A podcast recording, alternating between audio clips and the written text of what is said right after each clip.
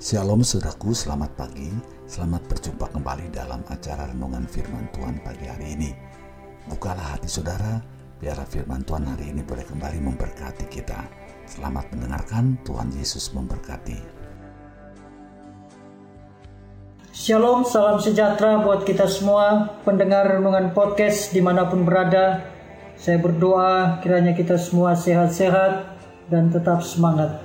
Puji Tuhan, Firman Tuhan pada hari ini terambil dari kisah para rasul 3 ayat 18 sampai 21. Tetapi dengan jalan demikian Allah telah menggenapi apa yang telah difirmankannya dahulu dengan perantaraan nabi-nabinya, yaitu bahwa Mesias yang diutusnya harus menderita.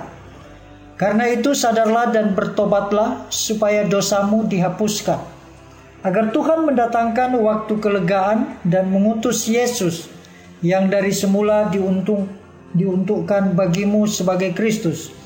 Kristus itu harus tinggal di surga sampai waktu pemulihan segala sesuatu seperti yang difirmankan Allah dengan perantaran nabi-nabinya yang kudus di zaman dulu.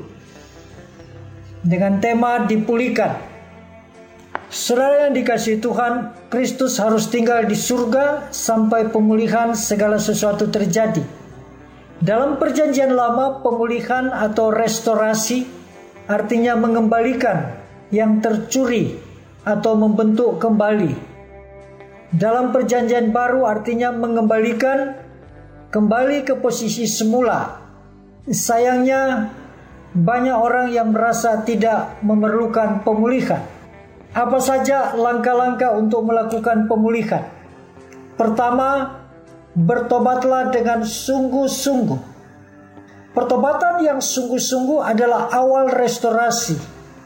Tanpa melakukan pertobatan, maka hidup kita akan terus dicuri dalam kondisi yang rusak, kehilangan damai sejahtera, tanpa masa depan. Ketika kita mengalami restorasi, maka mata pencarian kita dipulihkan oleh Tuhan. Kita juga akan merasakan kepuasan berkat Tuhan dan mengenal Allah. Kedua, kuatkan kepercayaan kepada Tuhan. Banyak orang yang mencari pertolongan pada pihak selain Tuhan. Ketika badai persoalan mendera hidup kita, sebagai orang Kristen seharusnya kita harus semakin menguatkan kepercayaan kita kepada Tuhan. Ketika kita berada dalam kesulitan, kita mau tetap kuat. Kita tidak menyimpang ke kanan dan ke kiri. Karena kita tahu Tuhan pemberi berkat satu-satunya. Ketiga, mensyukuri apa yang diberikan Tuhan kepada kita. Paulus menghadapi berbagai macam penganiayaan, namun dia tetap tabah dan bertahan dalam pelayanannya karena dia senantiasa bersyukur. Dengan bersyukur, seseorang akan dikuatkan dalam setiap kesulitan. Amin. Kita berdoa. Bapa di dalam nama Yesus, kami bersyukur karena hanya Tuhan yang sanggup memulihkan kami, memulihkan kepada keadaan yang baik, memulihkan kepada keadaan di mana ada jaminan masa depan yang penuh harapan. Beri kami kekuatan untuk kami bertobat, kami boleh meninggalkan atas kehidupan kami yang lama yang mendukakan Tuhan sehingga firman Allah berkata yang lama sudah berlalu dan yang baru sudah datang. Beri kami kuat supaya iman kami tetap berpusat kepada Kristus. Tak kala kami ada di dalam kesusahan, tak kala kami ada di dalam badai persoalan kehidupan, kami tidak menyimpang dan mencari pertolongan di luar Tuhan, tapi kami mau tetap bertekun kepada Tuhan.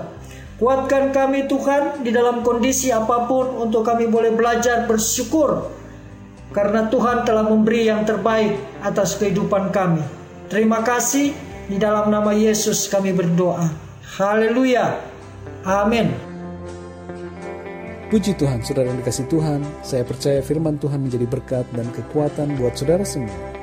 Dan roh kudus akan memberikan pemahaman yang lebih dalam tentang kebenaran firman Tuhan. Tuhan Yesus memberkati saudara semua. Sampai jumpa dalam renungan yang berikutnya. Haleluya.